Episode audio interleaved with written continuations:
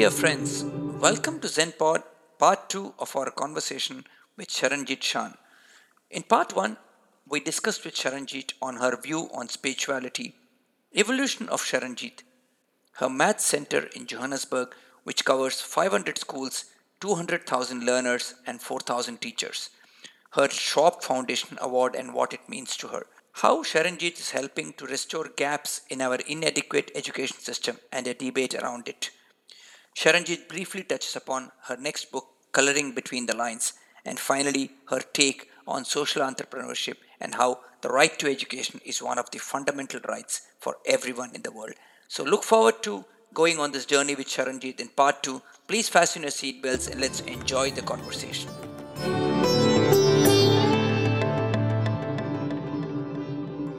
You work with, and this is very unique, you work with children, parents, and teachers, the three pillars to me. And, yes. And the related one, so how do you do that, number one? And the related question, Sharanjeet, is how can the three also, maybe you can answer it later, but how can the three actually work hand in hand to help you bring about maybe a larger transformation or make something like you a success? For me, the philosophy that I've outlined at various points, we've had a flow of conversation, not especially focused in any one particular philosophy, right, but who you are weaves through your work. Correct. It's like if you're the CEO of a corporate, you're going to make an imprint on your corporate, whether you want it or not. That is neither here nor there. You can't get up every morning and say, no, I am not going to imprint my philosophy, and I believe in flat structures, and I believe in inclusive partnership or leadership. And I can say I believe in servant leadership, and I do. But if you have a particular faith, and the faith is that first expert on the child should be, whether they are, I don't know always, but should be the parent. Therefore, they have to be your equal partner, because every evening the child goes home. Yeah. If the disconnect, the disjuncture between a parent's philosophy of life, ideology of life, practice of daily existence is so big from the school, what are you creating? Think of hundreds of examples of children who went to private school and then they denied their own culture, they denied their own families. True. Therefore, for me, our parents, who also happen to have drawn the short straw, and often they are deprived socioeconomically, we want to say to them that if this teenager, particularly teenagers, who are nothing but a soup of hormones. I was a very dreadful soup of hormone when I was a young person, denied everybody, and, I knew everything. Well, I know different now, but, when you're 16, 17, 18, 19, that's who you think you are. Yeah. And we work on advocacy campaigns very closely. We've got one known as Parents Matter, Parents Count. Oh, lovely. So we work with them on emotional intelligence with teenagers, how to listen to your teenagers, how to suspend all judgment and understand that they are a different generation. They may be your responsibility, but they're not your property. Yes. So you can't go around saying, I want a business called Father and Sons, or whatever shit nonsense floats around in people's heads about what would my son or my daughter do. So that campaign brings them in, and a critical dialogue, critical conversation begins. Then we have another parallel one called Youth Squared, Daring to be Different. Okay. Because remember now, every single 100% of our beneficiaries are children from disadvantaged backgrounds. Correct. So we say to children, 6 questions, those beautiful 6 questions of Roger Kipling. Who am I? What am I? Where am I going to go? When am I going to get there? Why should I choose this career path? Who is going to help me? Etc., etc. And they engage with that, and they draw a roadmap. And they work with their parent. And they work with the family to say, it's my life. Wow. In fact, I can honestly say at this time in my life, I have seriously begun to believe that in terms of slavery, which is still prevalent now, with young Black Africans and Indian girls and you name it, all over the world, the key question that must be taught is, what is my role in my own life? What's my participation? Do I know who I am? Do I know what will take me? You see this aging story, Venny, it really bugs me. Why do you have to get old? Who says? Yes, you have to age. You can't deny Mother Nature. But why are there huge systems which take care of old age illnesses, which say Alzheimer's could happen, Parkinson's could happen? Why? If I know who I am, if I know what I want, I will look after me, not some state system. And we teach our Youth Squared daring to be different. We don't want them to be conformists. We don't want them to be informists. We want them to take charge of their own life. Another one we do is math, science, technology hubs. So we take a school in a group of schools and we raise funds. We put a computer there so that parents and children and anyone in the local community can come and receive some digital experience. And when we are constructing it, we involve everybody. The local mall, the local church, anyone and everybody who wants to come and help.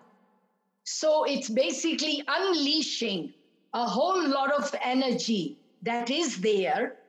They must just come together and understand that education is a community activity. Very well. I hope that made sense. Very, very, very well said. I liked what you said about the parents as well. Very, very well said. Very true. And the next question is a little close to my heart because like in corporate life, I believe teachers are very powerful leaders, more so because they probably impact and influence our minds at a very early age. I've been fortunate to have been educated by some really good teachers whom I still remember. In your opinion, Sharanjeet, what are the top 3 or 5 qualities you think a good teacher should possess? Because by the way, I've always believed that teachers are probably the most impactful leaders and an ecosystem or a community can have, because unlike corporate leaders who live from quarter to quarter or for a year, teachers actually build the future. So or income tax statement to income tax statement. That's how corporate leaders have to live. Or their profit margins or their dividends or whatever it might be. True. But you just said it. My first one, I've written it down here. Every teacher needs to remember 24/7. No one remembers their doctor, their policeman, their local greengrocer. Some of us don't even want to remember our parents. Yeah. And by the way, they are both dead and gone. I'm still standing. That was just a joke. Sorry to hear that. Don't know if you got it, but yeah. But teachers, we remember. It's back to the wise counsel. A teacher who is tough on you. A teacher who says you can do better. Yeah. A teacher who says get on with it. That is it. But then that teacher must have, and this is an absolute must. And in our country, sadly, it's broken. Teachers are teaching mathematics when they failed mathematics themselves. Teachers are teaching mathematics when they qualified in biblical studies, in social studies, in environment studies. A teacher must know the subject inside out and love it. And they must love teaching. That is totally crucial. Well said. Well said. In a teaching position, you have to have the energy that burns all fatigue, all sickness, all procrastination. At our office, we often say, we don't do sick, boring as hell, take a tablet, done. Why do these things, this laziness, procrastination, and you just waste a day, waste a minute, waste time every day. A teacher has to have energy, an energy that burns it all and says, come on, this is another day. We are born again, beautiful day. Let's see what we make of it. That's crucial. And as I said, the third part is to absolutely always be relevant. This is one profession where you really can't talk about yesterday, and you shouldn't. Sharanjeet, I'm going to interrupt you here, and I'm so sorry, but I'm absolutely putting my money on this. And unfortunately, even in university level, even in India, we teach kids the same textbook that was printed 10 years back, even in a subject like information technology. I'm sorry to say that. You may continue now. I couldn't resist. No, but you've answered yourselves. Why is the world in such a state? Why our children do not have a skill set to work in a corporate? Because they are not relevant. You can have the old textbook and pass the time and get your salary, but you've not given the child a relevant skill set for the digital world. One of the most beautiful books I read recently was, well, about a year ago now, but I dip into it again and again. There are three books written by Yuval Noah Harari. What? I don't know if you know the books. You see, if we are moving from sapiens to Homo Deus, yes, what is the point of remaining Homo sapiens? You're going to be Homo Deus soon. Even I'm not Homo sapiens anymore. I pride myself in knowing the technology I know. That is true. So a teacher has to be relevant and in the now and forward. Those are the qualities. Your inspiration, Sharanjeet. My inspiration.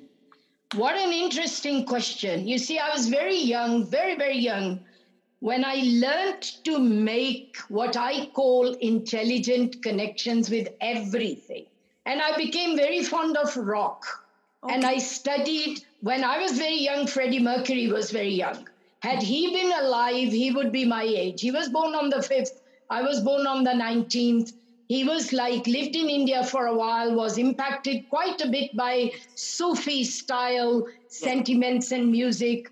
And when you listened to him, I mean, his song, I Want to Break Free. He's the only person whose poster I ever put on my wall. You know, these are rock stars my generation gave you guys. I don't know what you have to give us. I would love to know. But it's anything and everything can inspire you.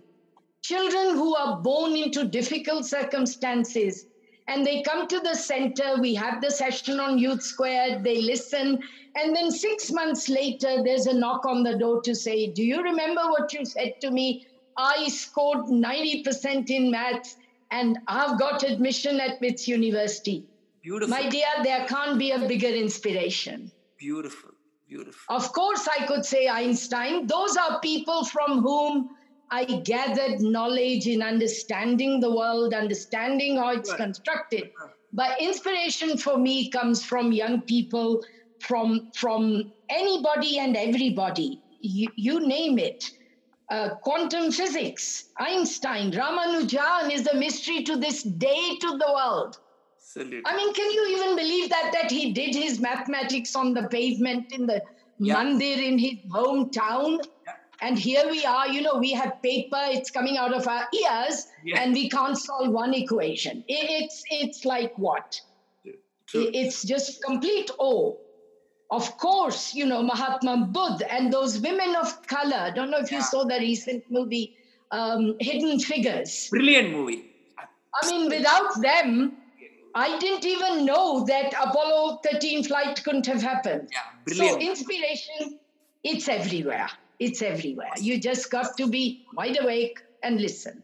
What gives you hope amid all this? So much happening. What gives you hope?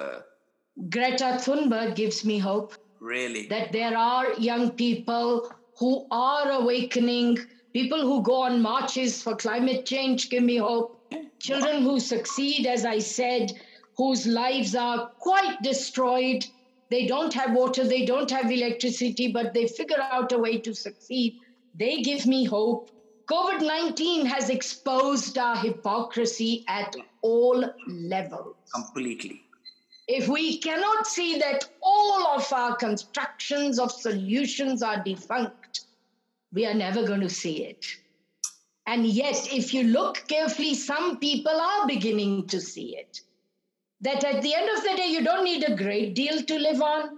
Yes. Hoarding of toilet paper and hoarding of food and hoarding of fizzy drinks, all of that, in the end, it must all just go. And because some people I can see they're doing it, it gives me hope. Very nice. My little granddaughter, she is 14 now. and she lives with me. Oh, beautiful. She gives. Beautiful. She, for 42 years, I did not have a female presence in my life. And I used to wonder, what would it be really like? Would I rise to the occasion? Would I really understand what it takes to protect a daughter? And then circumstances conspired again. And from the age of 6, nice, she lives with me. And her presence is such a big hope, such a big challenge. Awesome. Because she forces me to find solutions. Awesome. Hope is everywhere, like inspiration. Brilliant. I want to take you back a little in time, 20, 30 years, if you may. If you had not landed in South Africa or Joburg, or if your boss had not given you this 3 year, what would you have chosen, or where would you have been, hypothetically, Sharanjeet? Look, by nature, I'm a misfit, I'm a maverick. and somewhere misfits will find their space, because they can't stop looking. Correct. Because they can't stop challenging themselves. In fact, when I was in Canada working with First Nations, the hypocrisy of Canadian government was staring me in the face. There is everybody saying Canada is a wonderful place to live and the best place to live in. And there's all sorts of key league tables put together by United Nations and all sorts of organizations. All you've got to do is go to a First Nations reserve and check out how First Nations people live. Check out how they're treated. Check out how their children are taken away. So maybe I would have stayed there, because in your normal society, I'm a complete misfit. Yeah, I have no time for all those things about I need this or I need that. I just need to challenge this every day until my last day. So I would have found a place. I actually did try to go back to India. Oh, okay. I did 8 weeks. Cadbury sponsored me to go back there and see. I was an Ofsted inspector at the time, as to, oh my goodness, the bureaucracy. No. And the fossilization in a country that I think made me, because India was a wonder. Absolutely. The Muslim Empire, its good parts. I'm not talking about the cruelty and all that, but the richness of, of the culture, the Sufi music. Oh, yes. The Sikhism, Prabhat Fedi, how Sikh people feed everyone. Yes. Where is all of that? Why is that not in the mainstream?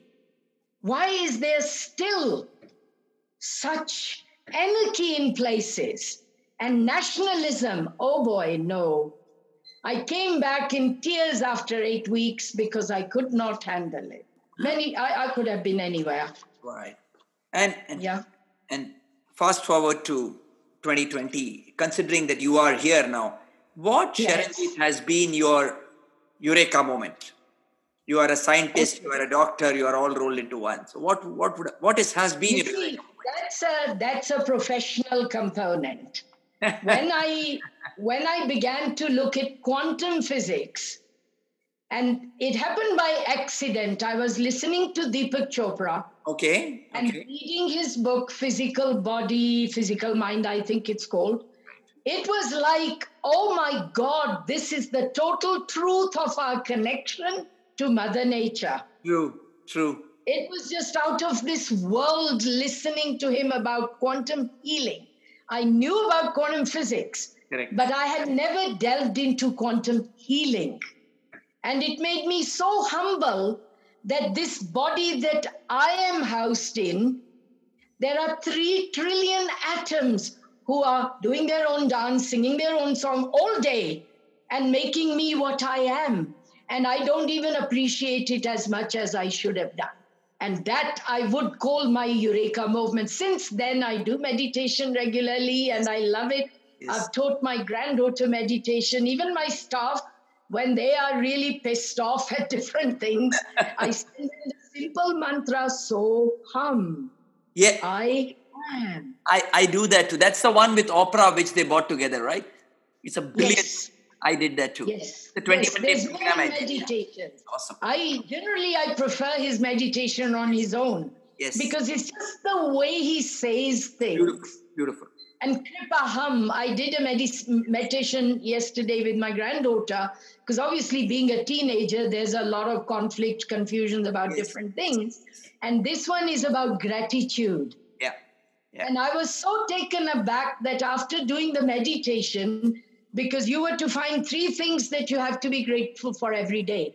She looked around her room, my dadima, my books. Thank you. Beautiful. That's beautiful. Now, and it's beautiful. He also talks about healing yourself and the energy within you. And I like it. And that's the quantum healing, you see. Yes. One thing I had always believed in was energy. Yes. Because if you don't have energy, you can't kill your fatigue. Because you make excuses. Yeah. You talk about, I need this, I need that. No. All you need is to boost your energy every morning. What suits you? Different people will boost their energies in different ways.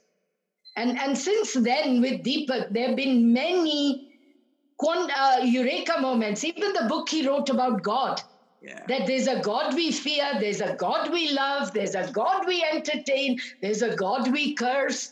You know, it was just an amazing way of defining how we look at the higher power. So good. Those were... They're both connected to how I see maths and physics, which makes it a complete joy. Beautiful. The best piece of advice somebody has given you. Okay, this takes me back to when I was imprisoned in a little room.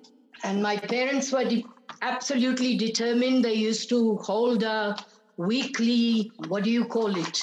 Panchayat, I think, something like that. And they will tell the whole village, she has dishonored us, etc., etc. There was this great aunt who totally adored me. Okay. She will sneak into the room and whisper in my ear in Punjabi. It sounds so much better in Punjabi. Yeah. But what it meant was, this too will pass. Oh, beautiful. Say to yourself, problems that will defeat me, destiny can't even design yet. Why? Because you love maths, and a problem is a defined story. Solutions are many. Wow. And I have said that to myself when I have been down and when I have been up, and said to my young people in Youth Square, daring to be different. And that has stood by me, that saying. And it has held different sorts of meaning at different times. And people will be listening into this show. They'll be accessing a lot of material you have written, Sharanjeet. There are people who aspire either to be like you or to do some kind of work that you're doing. What is your message or advice to them? Or what? I think first message is, don't try to be like me. I'm a nutcase. I'm a misfit. People need support. People need families. People need structures. Husband needs to go to his wife, and the wife I don't even believe in marriage. It's an institution that constrains you. You know, what's the point? Exactly what is the purpose? So who does it please? Unless you have a partnership which is born of equality and you're very good friends and you respect each other. So please don't try to be like me. But in terms of, I think, what people look for generally, and I often say to them, don't look for a purpose. There is no such thing. First, find out, who are you? What makes you really excited? What makes you high, better than the best sex you could ever have? What is it that takes you high? A drink, whatever it is. Mm-hmm. And then your energy will automatically align if you have a deep gaze. So if you are in the field of education and you're constantly looking at all the gaps and the special needs and all the different kinds of injustices and inequalities that are prevalent, study it. First step is to study it deep. How did they come about? Why are they there? Are they constructed? Can they truly be removed? And then when you know yourself and you know the field, the two will align, and you'll figure out what you want to do. You may want to feed people. You may want to clothe children. You may want to do a shoebox. We have an NGO called the Shoebox that gets shoes for children. It depends on who you are. But don't go looking for a purpose. Please, it's the most boring concept on the planet. You know, this question is probably the last one, or maybe I'll have one more after that. There are a lot of people, Sharanjeet, who are listening to us. And you know, like I always say, there have been people who are wanting to contribute, wanting to support. Sometimes they don't know where to do, what to do. They probably have the resources. So I want you to take the next few minutes and tell all of us what's the best way for them to learn more or contribute to the social cause of, you know, transforming education. Is there a website? Is there an email? What can they do? Please tell us about it. Look, there's no such thing. It's like some of the things I have said. If you truly want to do something, you've got some time on your hand, then partner with local schools. For me, my view would be you don't just give a check. Okay. Giving a check is easy. Anybody can do that. Right. But if you really want to understand the situation, many, many, many of our disadvantaged schools will welcome support in many directions. If you're an engineer, come and teach our kids how to do experiments because they don't have science labs. We have a cart. And it's quite a large cart. It caters for the entire curriculum. It's teaching, it's planning, it's assessment. We always get people coming in and we give them a workshop and they want to be buddies of schools. And there's many different ways. On the other hand, you may say, no, I can't do. Everybody can do maths and science, but people love to say, I can't do any maths. My parents couldn't do it either. It's not really like that. Everybody can do maths. But if that's not what you want to do, then if you're a sports person, take a group of children and show them how to play football, how to play cricket. And if you can raise funds, get them bicycles, because our children walk to school, millions of them. They could do with a bicycle. If you can do something like that, you would actually change their daily life. You will save them time. Then transformation happens automatically because now they have time to do things which are about learning, which are about building a skill set, rather than spending their time walking to school and, you know, going to the tip where recycling is happening, picking up stuff to go and sell and get food. That's all of that takes time. If you can do something to save them time, then please do it. Because then they have the time to take their education further. Very good. And is there some way they can, and I know you are on social media, but is there some other way they can reach out to you? Is there a website or can they drop an email to you? Or? There is the Math Centre website. Even if you just type the word Math Centre and then my name, you would get to our website. Awesome. Otherwise, you'll go to, there's quite a few math centres around the world, in fact. Yeah. And we chose to call it Math Centre Incorporating Sciences, but that's a long name. So then we shortened it to Math Centre. And there's many different ways you'll be able to figure out. Money, of course, is always welcome. All right. And just to lighten the note a little bit, I would like to do a rapid fire with you. Is that all right? Okay. I will try and keep it brief. All right. Your views on any of these? A teacher? Teacher is an alchemist. Wow. Yep, and that's it. Education. You can check out what. Education. It is the greatest quantum healer there is. It is the greatest system shifting idea. Maths. Maths sets you free. This should be the slogan. Absolutely. Social entrepreneur. Don't ever compromise. Great health, great energy, and a deep gaze. That's it. No compromises. Never. Wow. Sharanjeet, I don't know how to end this conversation. I could go on next 30 minutes with you. Seriously, you can say you can leave the meeting now. And I'm glad you still retain your sense of humor. I want to ask you... Well, you have to. I really want to ask you one thing before I actually wind up. Please do. Your energy levels. I've seen that it's not even peaked. It's been constantly on the high through the hour and a half that we have spoken. How do you manage it? Despite doing so much in a day. Other than making sure I have a good sleep, that's crucial. Making sure that I have really good food, I'm a vegetarian. Making sure I never put any rubbish in my body, that's going to make me gain weight and make me sick. Never, never, never. It's in health terms, that's what it is. And the energy is always there. Often my granddaughter even says to me, how come you never do tired? Because I don't do tired, it's boring.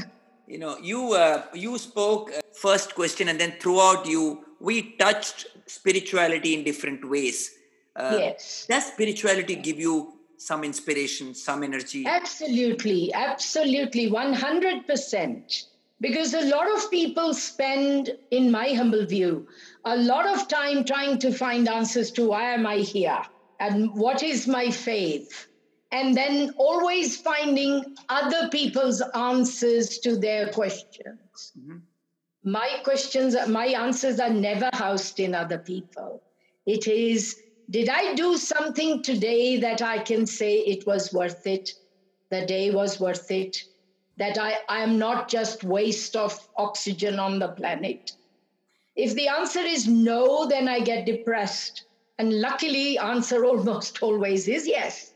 Beautiful. Because automatically the driver is always there. Make this better. Like take my center, for example. Mm-hmm. I have been under lockdown now since the 24th of March. Oh my God. And because of my age, my staff doesn't want me to come to the center. Right. So all day there are meetings and I work with every single person directly myself. Oh, okay. At first, the board said a CEO can't do that. Yeah. And I said, okay, show me the book where that is written. I do my own thing. My staff needs to understand online. My staff needs to understand the pedagogy of working online. And all day, they are, each of them is responsible between 5 to 10 schools, between 12 to 20 teachers. So it is my job to support them all day. And I haven't been to the office yet, and it's nearly September. Wow. But all day I have meetings with my seniors, and everyone seems to be going. And that is a part of being spiritual, because I connect to them. Yes, which is what I was thinking. And then I give them health tips also, because many South Africans have a habit of not taking care of their health. Oh. But now they're realizing if you're sitting at a computer all day... Yeah. Then you need a kind of chair that's absolutely supporting your back and your shoulders and your arms and your eyes. Correct. It's crucial. I'm sitting on an ergotherapy kind of chair because I'm not sitting on a chair with a back or anything because up to now I've never had a backache or a headache or a pain in whatever. And I want to keep it that way. So health is crucial. Yeah. So always give them hints on that also. And then managing time.